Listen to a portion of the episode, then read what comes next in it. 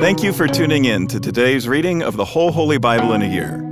I'm Mike Householder, pastor at Lutheran Church of Hope in West Des Moines, Iowa, and I want to encourage you to continue to dive into these daily readings from God's inspired and living Word. It's a healthy spiritual habit that will strengthen your faith and bless your soul. Let's start with today's reading from the New Testament, read to you by a member of our church from the New Living Translation. Acts 4, verse 23. As soon as they were freed, Peter and John returned to the other believers and told them what the leading priests and elders had said. When they heard the report, all the believers lifted their voices together in prayer to God.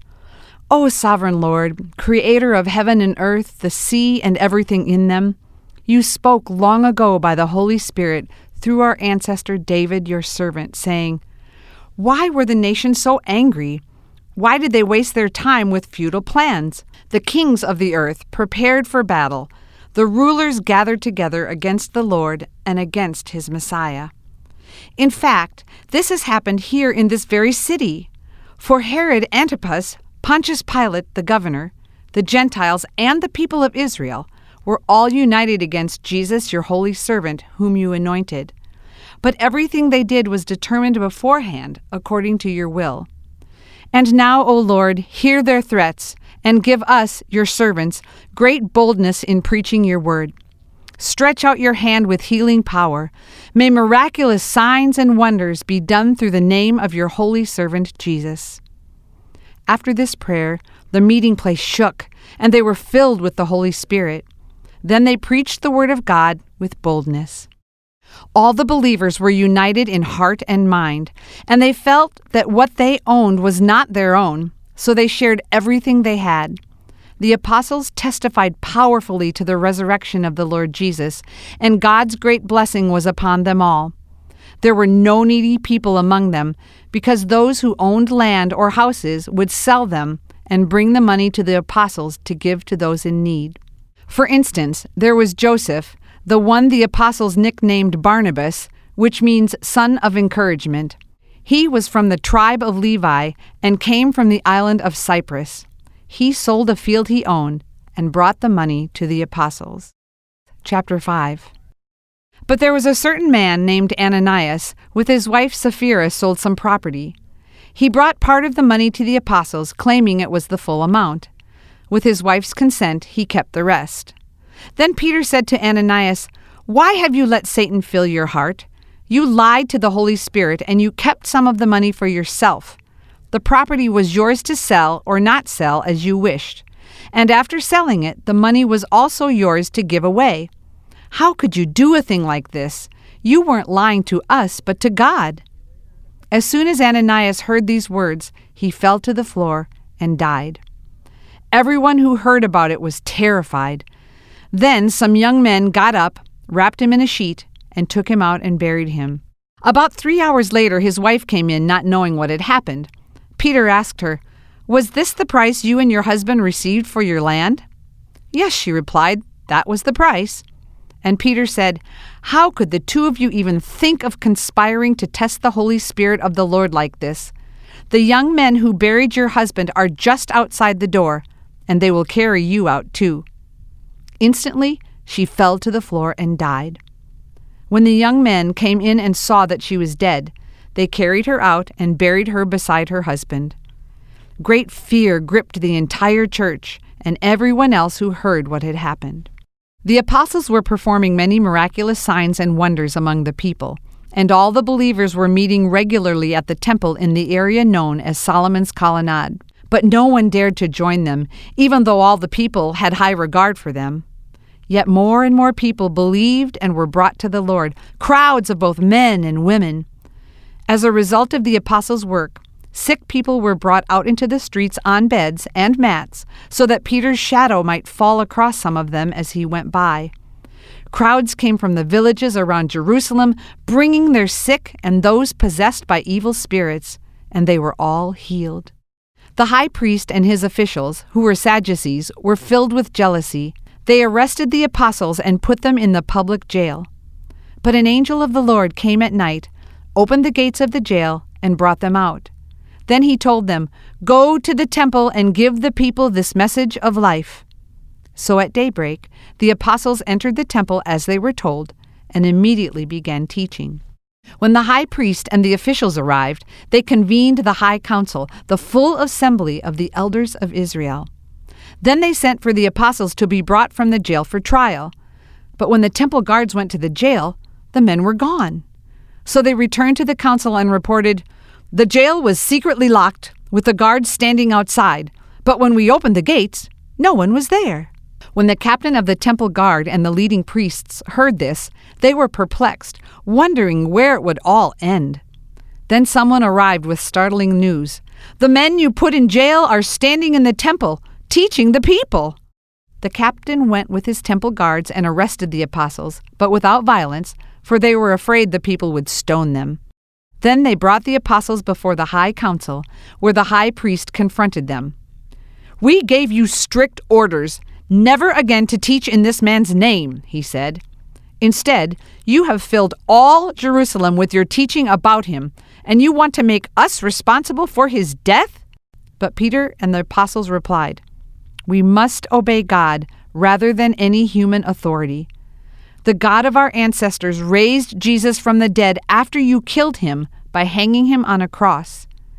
Then God put him in the place of honor at his right hand as Prince and Savior. He did this so the people of Israel would repent of their sins and be forgiven. We are witnesses of these things, and so is the Holy Spirit, who is given by God to those who obey him. When they heard this, the high council was furious and decided to kill them. But one member, a Pharisee named Gamaliel, who was an expert in religious law and respected by all people, stood up and ordered that the men be sent outside the council chamber for a while. Then he said to his colleagues, Men of Israel, take care what you are planning to do to these men. Some time ago there was that fellow Theudas who pretended to be someone great. About 400 others joined him, but he was killed, and all his followers went their various ways. The whole movement came to nothing. After him, at the time of the census, there was Judas of Galilee. He got people to follow him, but he was killed too, and all his followers were scattered. So my advice is leave these men alone. Let them go. If they are planning and doing these things merely on their own, it will soon be overthrown. But if it is from God, you will not be able to overthrow them. You may even find yourselves fighting against God. The others accepted his advice. They called in the apostles and had them flogged. Then they ordered them never again to speak in the name of Jesus, and they let them go. The apostles left the high council rejoicing that God had counted them worthy to suffer disgrace for the name of Jesus. And every day, in the temple and from house to house, they continued to teach and preach this message Jesus is the Messiah. That was our New Testament reading for today. To learn more and better understand these daily Bible readings, join us for worship at Hope on weekends, where we'll preach on the assigned readings from the previous week. And tune into my weekly podcast, Pastor Mike Drop Live, for a more in depth discussion of the passages from Scripture that we're reading. Our goal isn't just that you know what the Bible says, but that you'll learn to live it out in daily life. With that in mind, let's continue now with today's Old Testament reading. 1 Chronicles chapter 8. Benjamin's first son was Bela, the second was Ashbel, the third was Ahara, the fourth was Nahoa, and the fifth was Rapha. The sons of Bela were Addar, Gera, Abihud, Abishua, Naaman, Ahoah, Gera, Shephuphan, and Huram. The sons of Ehud, leaders of the clans living in Geba, were exiled to Manahath. Ehud's sons were Naaman, Ahijah, and Gera. Gera, who led them into exile, was the father of Uzza and Ahihud. After Shaharaim divorced his wives, Hushim and Baara, he had children in the lands of Moab. His wife Hodesh gave birth to Jobab, Zibia, Mesha, Malcam, Jeuz, Sakia, and Mirmah. These sons all became the leaders of clans. Shaharaim's wife Hushim had already given birth to Abitub and Apael.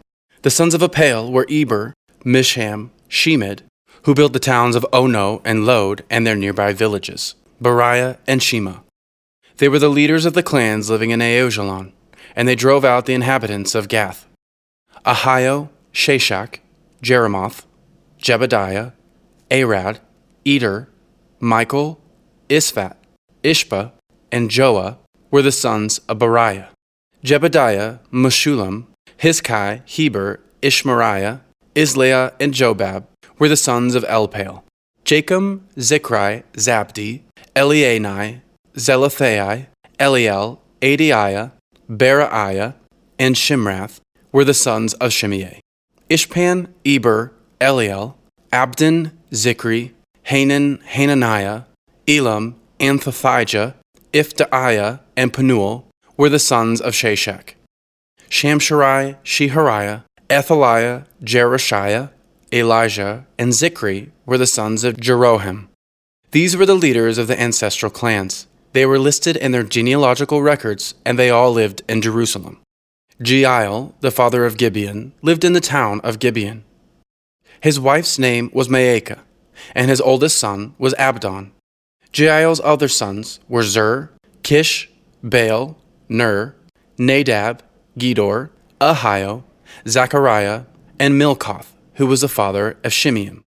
All these families lived near each other in Jerusalem. Ner was the father of Kish. Kish was the father of Saul. Saul was the father of Jonathan, Malkishua, Abinadab, and Eshbaal. Jonathan was the father of Merib-Baal. Merib-Baal was the father of Micah. Micah was the father of Pithon, Melech, Teriah, and Ahaz. Ahad was the father of Jada. Jada was the father of Alemeth, Azmaveth, and Zimri.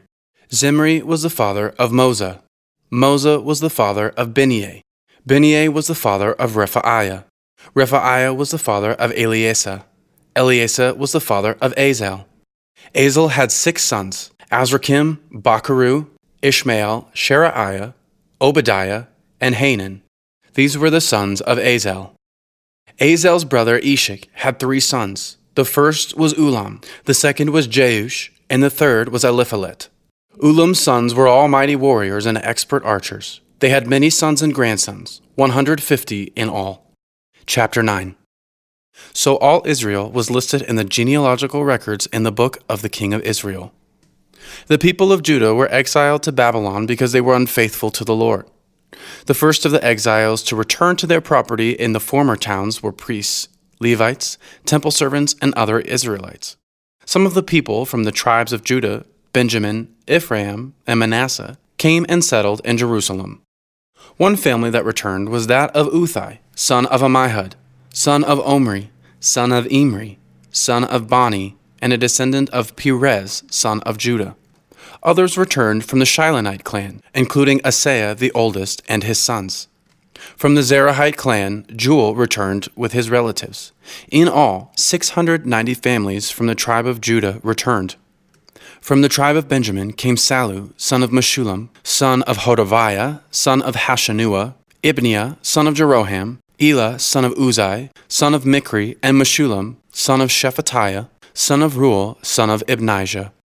These men were all leaders of clans, and they were listed in their genealogical records. In all, 965 families from the tribe of Benjamin returned. Among the priests who returned were Jedaiah, Jehoiarib, Jachin, Azariah, son of Hilkiah, son of Meshullam, son of Zadok, son of Meraioth, son of Ahitub. Azariah was the chief officer of the house of God. Other returning priests were Adaiah, son of Jeroham, son of Pashhur, son of Malkijah, and Maaseiah, son of Adiel, son of Jahzerah, son of Meshullam, son of Meshillemith, son of Immer. In all, 1,760 priests returned. They were heads of clans and very able men. They were responsible for ministering at the house of God. The Levites who returned were Shemaiah, son of Hasshub, son of Azrikam, son of Hashabiah, a descendant of Merari, Bakbakkar, Heresh, Galal, Mattaniah, son of Micah, son of Zichri, son of Asaph, Obadiah, son of Shemaiah, son of Galal, son of Jeduthun, and Berekiah, son of Asa, son of Elkanah, who lived in the area of Netophah. The gatekeepers who returned were Shallum, Akkub, Talmon, Ahiman, and their relatives. Shallum was the Grief gatekeeper. Prior to this time, they were responsible for the king's gate on the east side. These men served as gatekeepers for the camps of the Levites. Shallum was the son of Kore, a descendant of Abiasaph from the clan of Korah. He and his relatives, the Korahites, were responsible for guarding the entrance of the sanctuary, just as their ancestors had guarded the tabernacle and the camp of the Lord. Phinehas, son of Eleazar, had been in charge of the gatekeepers in earlier times, and the Lord had been with him. And later, Zechariah, son of Shelemiah, was responsible for guarding the entrance to the tabernacle. In all, there were 212 gatekeepers in those days, and they were listed according to their genealogies and their villages. David and Samuel, the seer, had appointed their ancestors because they were reliable men. These gatekeepers and their descendants, by their divisions, were responsible for guarding the entrance to the house of the Lord when the house was a tent. The gatekeepers were stationed on all four sides east, west, north, and south. Their relatives in the villages came regularly to share their duties for seven day periods. The four chief gatekeepers, all Levites, were trusted officials, for they were responsible for the rooms and treasures at the house of God. They would spend the night around the house of God, since it was their duty to guard it and open the gates every morning. Some of the gatekeepers were assigned to care for the various articles used in worship. They checked them in and out to avoid any loss. Others were responsible for furnishings, the items in the sanctuary, and the supplies such as choice flour, wine, olive oil, frankincense, and spices. But it was the priests who blended the spices. Mattithiah was a Levite and the oldest son of Shallum, the Korahite. He was entrusted with baking the bread used in the offerings. And some members of the clan of Kohath were in charge of preparing the bread to be set on the table each Sabbath day. The musicians, all prominent Levites, lived at the temple. They were exempt from other responsibilities since they were on duty at all hours. All these men lived in Jerusalem. They were the heads of Levite families and were listed as prominent leaders in their genealogical records.